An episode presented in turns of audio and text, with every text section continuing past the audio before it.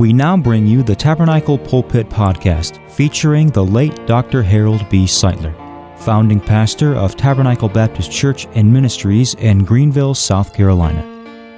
And now, today's edition of the Tabernacle Pulpit Podcast. Now, I want to bring you a message today, a continuation of the uh, exposition I began last Sunday in Acts 2. A lot of confusion in our day as to the uh, gift of tongues. And uh, I don't want you to be confused. I want you to believe the Bible and take the Bible for face value. I don't want you to hear the testimony and the philosophy of men. I don't want you to follow the experience of men. I want you to take the Bible for its face value.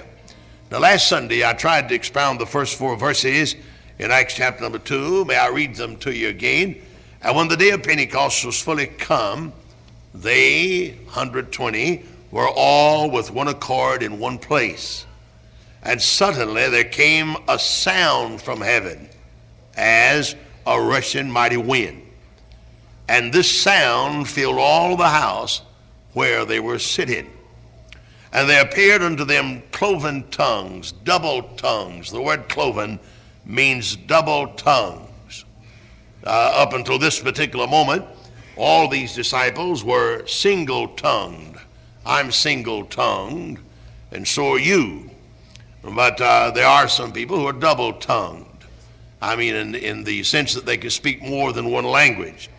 They appeared unto them double tongues, and the cloven tongues is a suggestion that another language is about to be given to these disciples, and they shall speak that language they have not learned previously fluently. And there appeared unto them cloven tongues, double tongues, like as a fire. It was not fire, but like as a fire. And uh, these tongues sat upon each of them.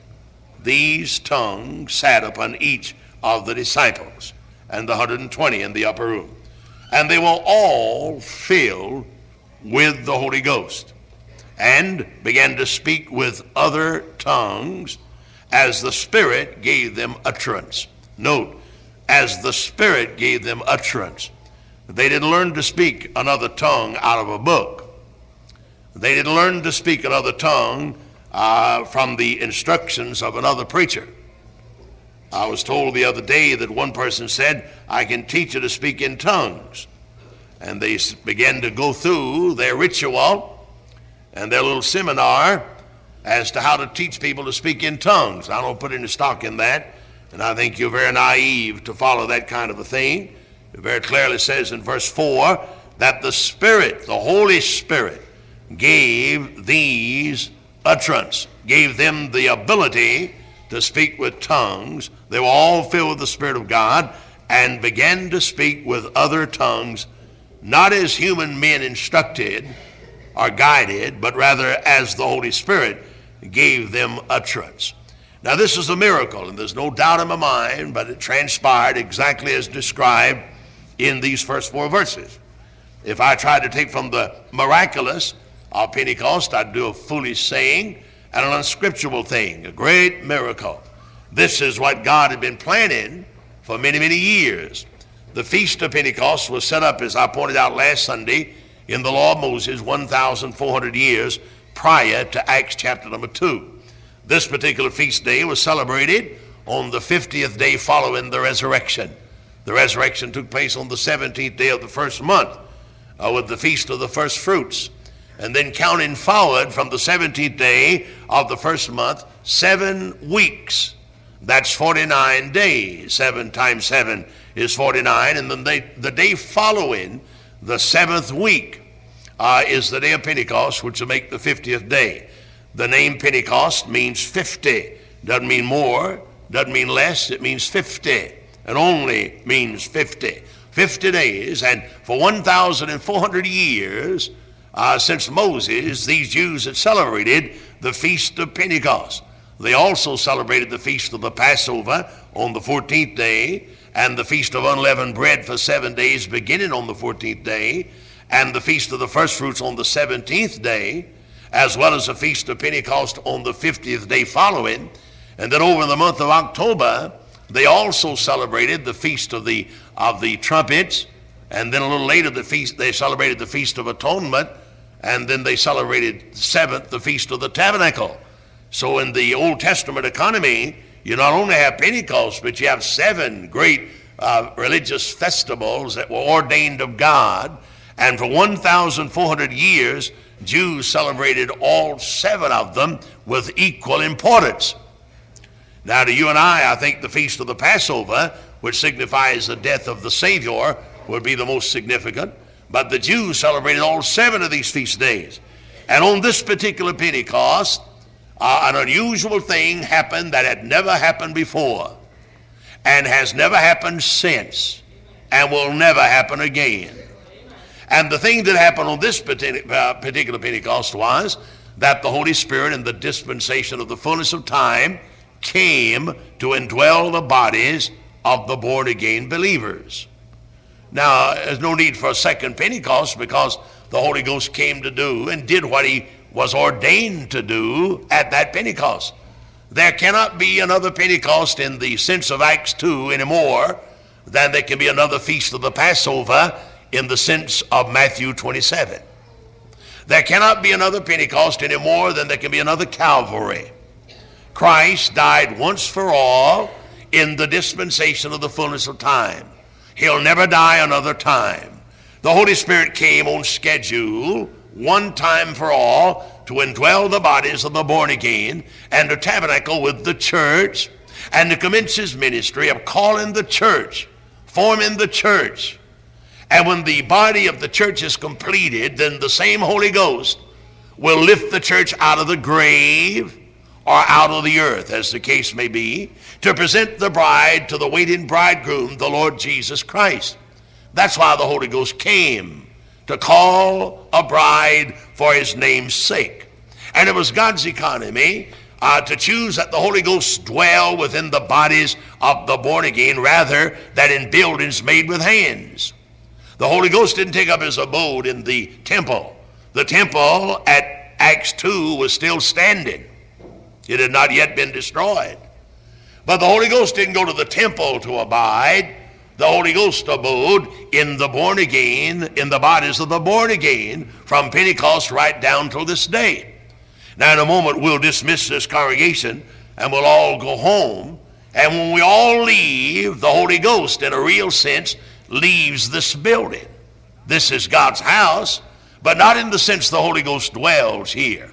The Holy Ghost dwells in this building only when you and I are congregated within the walls of this auditorium.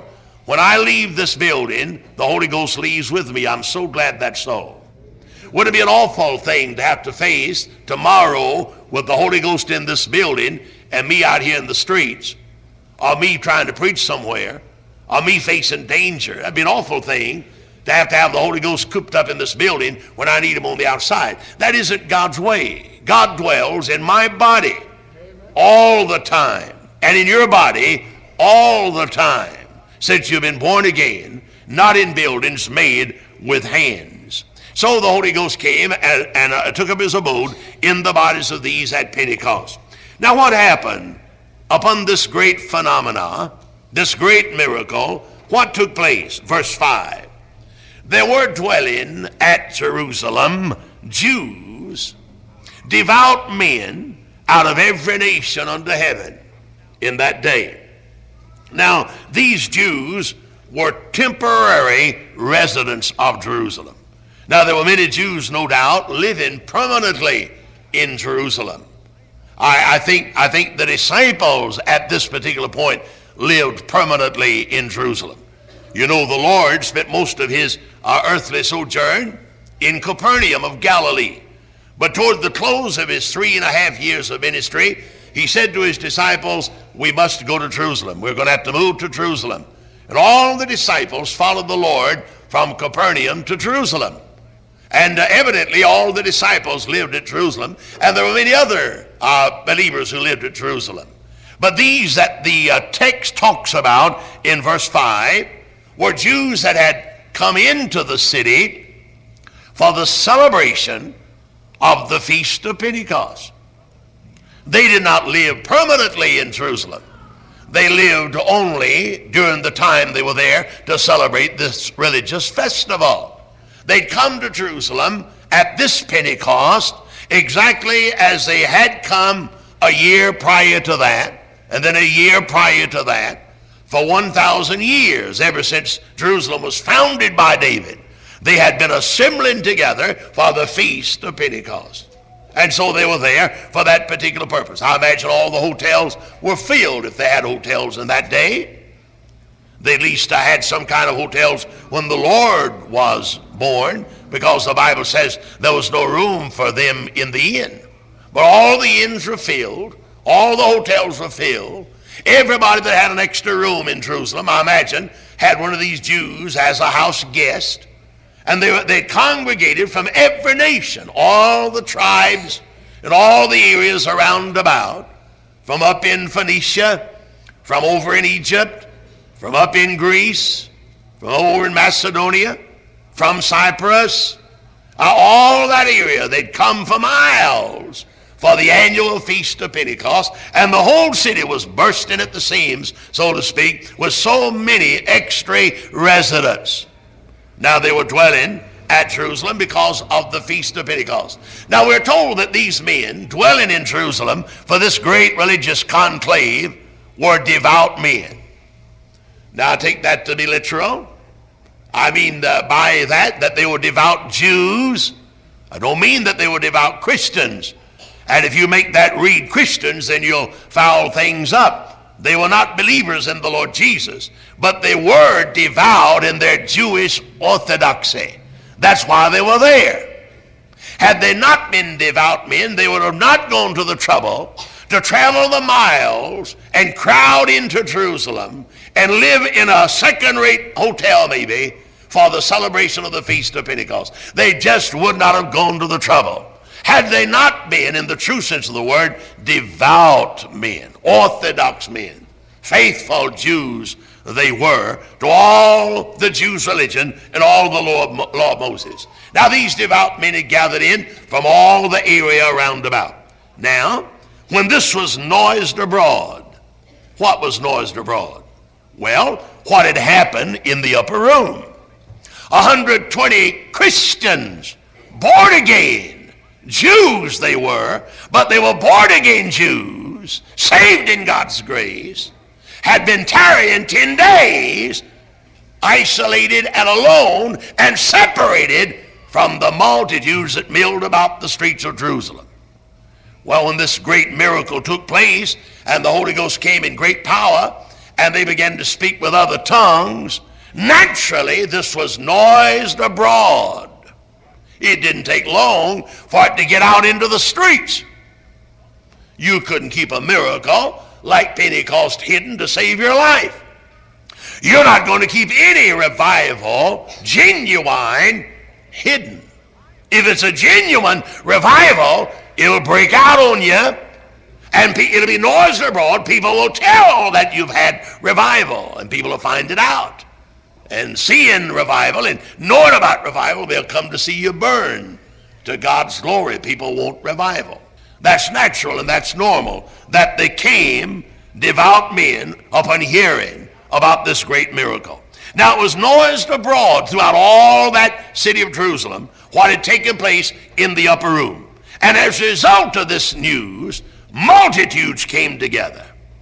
Multitudes of these Jews, devout Jews who were in Jerusalem for the Feast of Pentecost. They came together and they saw this great miracle. These Galilean disciples of our Lord, who by this time had become quite famous, their names and their faces were recognized, no doubt, by many of these devout Jews. They saw these men and they heard these men speaking the wonderful works of God in a language they did not naturally know. Now that's what verse number six says. The multitude came together and they were confounded. Why? Because every one of these devout Jews heard them, the disciples, the Galilean disciples, speak the wonderful works of God is called in their own language. Now let's get this settled right now. The idea of a jabbering tongue that nobody understands that has no meaning, and people don't even bother to try to give the interpretation because there is no interpretation, is an unscriptural thing as much as anything I've ever heard of in my life. There's one thing that Pentecostal people will be compelled to agree with we Baptists, whether they want to or not. That the tongues at Pentecost were the languages of these devout Jews. That's as clear as anything in the world can be. Now, you make it some kind of an unknown a jabbering of some kind of a, a tongue of ecstasy, you destroy the Bible. You pervert the Bible when you do that. And you deny verse number six when you do that. These devout Jews are nobody's fools. Why, these men were intelligent men. They were wise men. No doubt they were seasoned with age and experience. And when they saw these Galilean, unlearned, unlettered Galilean fishermen disciples speaking and when they heard them speak in a language they had never learned, and they knew that they had never learned that tongue, it's no small wonder that they were confounded. It's no small wonder that they were amazed. Now, this doesn't take from the miraculous one bit. To me, it's a far greater miracle to believe that the disciples spoke at Pentecost in other languages it's a greater miracle to believe that than it is to believe that they spoke in some kind of an unknown tongue that nobody can understand. If God gave to these disciples the ability to speak a language they had never studied or never learned, brother, that's a miracle sure enough. And that's what I believe. That's what we believe. That's what the Bible teaches. And so they were confounded. And the thing that amazed these devout Jews was the fact that every one of them heard the wonderful works of God declared in their own language. Verse 7.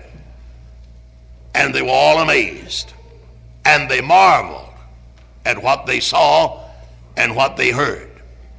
And in their amazement, they said, Behold, look, all of these which speak are Galileans. There's not a college professor in the crowd. There's not a high priest in the crowd. There's not an educated man in the crowd. There's not a wealthy man in the crowd. There's not a genius in the crowd. They said, All these that speak in these languages are Galilean disciples of Jesus Christ, Galilean fishermen is what they're saying. Now, that was not necessarily a compliment. But the fact that these humble men, unlettered and unlearned as far as the world is concerned, could speak a language they had never learned and speak it miraculously amazed these devout Jews. And they marveled at this great miracle that they now heard and they saw. You say, well, Brother Harold, do you believe that it happened that way? I certainly do. Sure, I believe it happened that way. Now they said, How hear we every man in his own tongue wherein he was born? They didn't understand. They couldn't understand. It never had a Pentecost ever produced anything like this. Most of these devout men, I, I would imagine, had been in Jerusalem one year prior to that. And they'd gone through an ordinary feast of Pentecost, nothing unusual had taken place. And when they came to Jerusalem for this annual Feast of Pentecost, they were expecting the same kind of an annual celebration. But in the height of that celebration, this great miracle of tongues became a reality, and these devout Jews got the shake and the jolt of their life. A miracle God gave these Galilean disciples the ability to speak in tongues that they had never learned. Now, verse 9, 10, and 11. Look at it in your Bible. You have a King James Bible. I'm preaching out of a King James Bible. Don't bring me any other, please.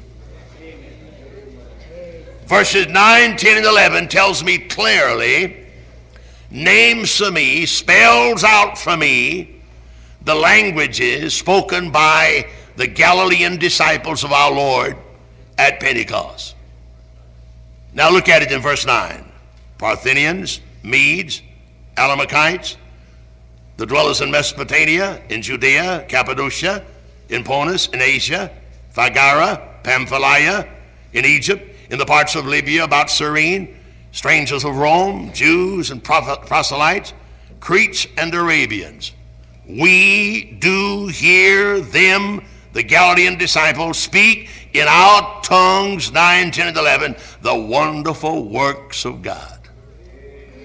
Now, how in the world can people get a jabbering out of that, an unknown, unknown tongue out of that? I can't figure that out. The tongues at Pentecost clearly, scripturally, were the languages of these devout Jews who had gathered from all the nations round about for the celebration of the Feast of Pentecost.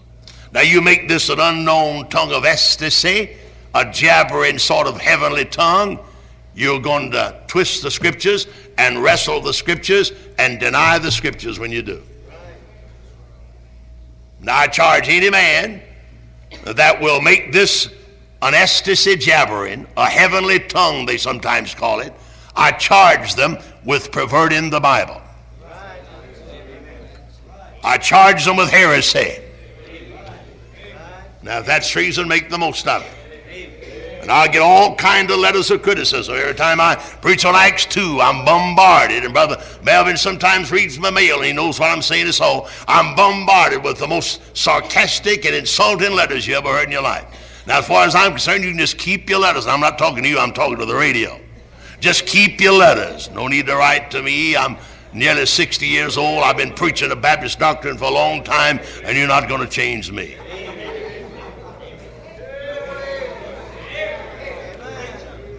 And I'm reading out of a King James Bible. And that's good enough for me. If you watch Channel 16 and listen to some of these fellows on the radio, you've got to get your heavenly jabbering. Nobody knows what you're saying. They don't know what you're saying yourself. That's not in Acts 2. I say that's not in Acts chapter number 2. Nowhere. And we need to face up to that. And I resent what goes out over the radio and over the TV. I resent all this uh, uh, charismatic propaganda. I resent these that tell you that uh, if you're filled with the Holy Spirit, you've got to speak in another tongue that nobody can understand. I resent that. That's unscriptural. It's not true to the Bible. And I'd be a traitor to Tabernacle Baptist Church and traitor to my call if I did not preach the whole counsel of God as I see it. All right. Now, verse 12. And they were all amazed and were in doubt. Now, you can well understand why they were amazed, and you can also understand why some of them were in doubt. And they said among each other, What meaneth this? What in the world is this all about? What meaneth this? And others of these devout Jews mocked and they said, These men are full of new wine. In other words, these men are drunk. But Peter, verse 14, but Peter is now about ready to redeem himself. Peter's about ready to vindicate his ugly conduct in the house of Caiaphas. Uh, Peter's just about ready to vindicate and clear himself of that denying that he was guilty of when he denied the Lord. And the Holy Spirit of God just come on the Apostle Peter like Peter never had the power of God in his lifetime. And old Peter stood up with a holy boldness he had never possessed since God called him to follow Jesus and preached a sermon that really shook that whole city of Jerusalem. But Peter, the same cussing Peter that I read about in Matthew 27, he went out and wept bitterly, and God forgave him of his sin. And then God filled him with the blessed Holy Spirit of God in Acts chapter 2, and he stood up and preached. Same Peter. But Peter, standing up with the eleven, lifted up his voice and said unto them, Ye men of Judea, and all ye that dwell in Jerusalem for this feast of Pentecost, be this known unto you, and hearken unto me. These men are not drunken on wine as you think, seeing it is but the third hour of the day. Men don't get drunk on wine at 9 o'clock in the morning. And evidently the power of God's Spirit must have come along about that time. We don't know for sure, but uh, these devout Jews thought they were all drunk about 9 o'clock in the morning. Peter said, These men are not drunk. This is that. That was spoken of by the prophet Joel. And then Peter reaches back to the third chapter of the prophecy of Joel and lifts out a text of scripture that is tremendous. And then beginning with verse number 22, he reaches back into the Psalms and lifts out another text of scripture that is tremendous. And then he begins to preach a sermon. And believe me, he brought a tremendous message on that day. And when he finished preaching, they were pricked in their heart and they said, Men and brethren, what shall we do? And 3,000 of them got born again and saved by the power of God on that day of Pentecost. Let me look at the prophecy of Joel for a moment with you. In verse 17, here's what Joel had said. Joel lived, Joel the prophet lived uh, back about the time of Daniel, about 600 years before Christ. And, and God inspired Joel to get your vision of this great feast of Pentecost that is now taking place in the city of Jerusalem. Uh, Joel, no doubt, celebrated many feasts of Pentecost himself. He being a devout Jew, along with Daniel and Isaiah and the others, all of them are familiar with the Feast of Pentecost. And the Feast of Pentecost is set up in the law of Moses. And that makes it a lot older than Joel or Isaiah or Daniel. And so the Feast of Pentecost is nothing surprising uh, and strange to Joel the prophet. He was quite familiar. But he said God gave to Joel an insight in an unusual feast of Pentecost. And had you asked Joel the prophet when he lived 600 years before Christ, you might have said, Joel, uh, turn back if you want uh, to chapter number three of Joel's prophecy. And you'd have said, Joel, uh, when will this great feast of Pentecost that you're about to talk about take place? He'd say, Well, I just don't know for sure. But down the road somewhere, an unusual feast of Pentecost is going to take place. And I've been coming to the feast of Pentecost, said Joel, since I was a little boy. And I'm an old man now, and I've been coming to this feast of Pentecost. But one of these days, the most unusual feast of Pentecost we ever heard of is going to take place. And here's what he said about it it shall come to pass in the last days. Now, that's the last days of the church. That is the, uh, the church age from uh, where Jesus established church down till this day is called last days. It doesn't mean the second coming of our Lord. The last days in that verse doesn't mean it shall come to pass at the time of the rapture, but it means that it shall come to pass in the time of the birth of the church. In the last days, God shall say, I will pour out my spirit upon all flesh. Now, God had never done that before. Now, God had anointed some uh, when Moses served. You remember how Jethro said, Moses, you're going to die. Jethro, Moses' father-in-law. And I hate to see you uh, leave my daughter, and you're going to die. You carry the load of this, uh, these uh, Israelites upon your shoulder, and it's going to kill you. You need some help. And Jethro said, I'd recommend you get some help. Moses didn't like the idea, but the more he thought about it, the more he saw the wisdom of Jethro. And Moses picked out 70 elders out of the camp of Israel who had never had the power of God's Spirit upon them. Now, Moses had the power of God's Spirit on him, but these 70 elders didn't. So here's something brand new. In the old economy, God from time to time anointed some with the Spirit. But in the last days, the church age, it shall come to pass that God will pour out of his Spirit upon all flesh and indwell every born again believer. Now, brethren, you and I live in a different economy than the days of Moses. I'm, if you are saved and born again, I'm speaking to a congregation of people who have the Holy Spirit abiding within your body. Now, if Moses had preached in his day to a congregation as large as this one right now, he couldn't say that. About the best Moses could have said is that I've got 70 elders that know the anointing of God's Spirit. That's about the limit. Maybe a few others, but uh, maybe 70. But I, I, I'm saying that every born again person in this building, children and adults, are indwelt by the Holy Spirit. Now we live in a different economy. That was not so in the old economy, but it is so in this economy, and that's what Joel is talking about.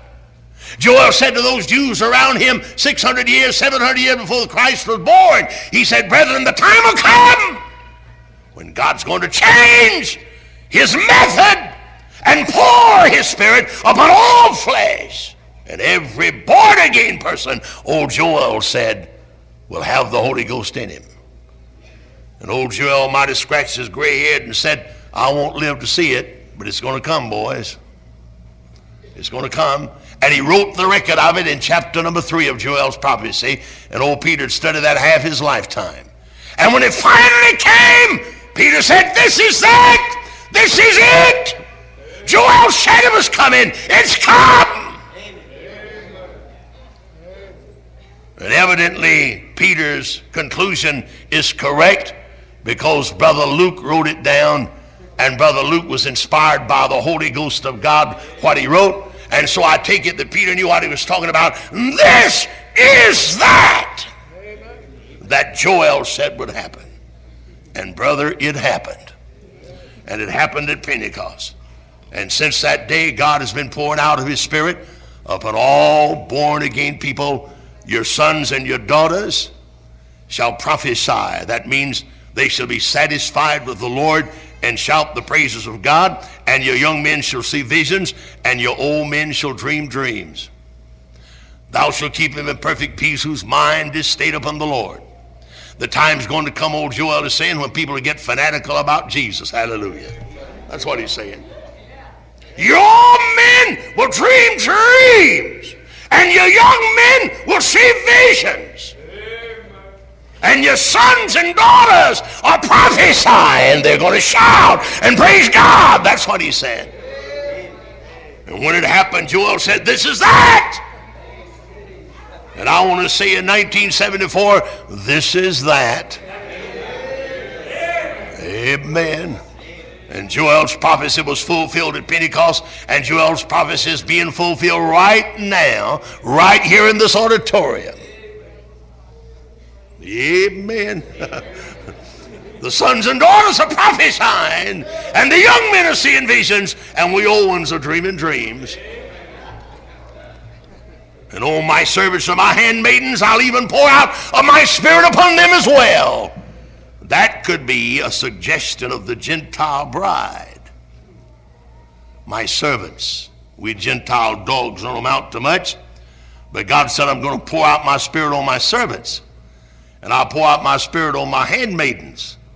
So God said, I'm going to save a Gentile bride, and I'm going to pour that spirit upon the Gentile bride, just like I'm going to pour the spirit upon the young men and the old men. Hallelujah. I will pour out my spirit in those days, and they also, we Gentile dogs, servants, and handmaidens shall prophesy. And that's what we're doing now. I'm prophesying until I can hardly stand it. It's wonderful. It's real. This is that. Handmaidens uh, and servants have the Spirit of God poured out upon them as well as Jews, you see. And they shall prophesy. Now that happened at Pentecost, and it's been happening ever since. And it's happening right now, right now, right now it's happening. Now, verse 19 and verse 20 has not yet happened. There is no record that at the day of Pentecost there was wonders in heavens above, signs in the earth beneath, blood and fire and vapor of smoke. There is no evidence that at Pentecost in Acts 2 uh, that the sun was turned into darkness and that the moon was turned to blood. Those things did not happen in Acts 2. Now, 17, 18 and, uh, found fulfillment and is now being fulfilled. But 19 and 20 is yet to be fulfilled. And verses 19 and 20 projects themselves down to the end of the last days. The last days started with the great Pentecost experience of the power of God coming upon believers and indwelling the bodies of believers. The last days closes with the tribulation in which 19 and 20 will find glorious fulfillment. Now, these things described in 19 and 20 shall come to pass before the great and notable day of the Lord shall come. And it shall come to pass that in that day, the last days, whosoever shall call upon the name of the Lord shall be saved.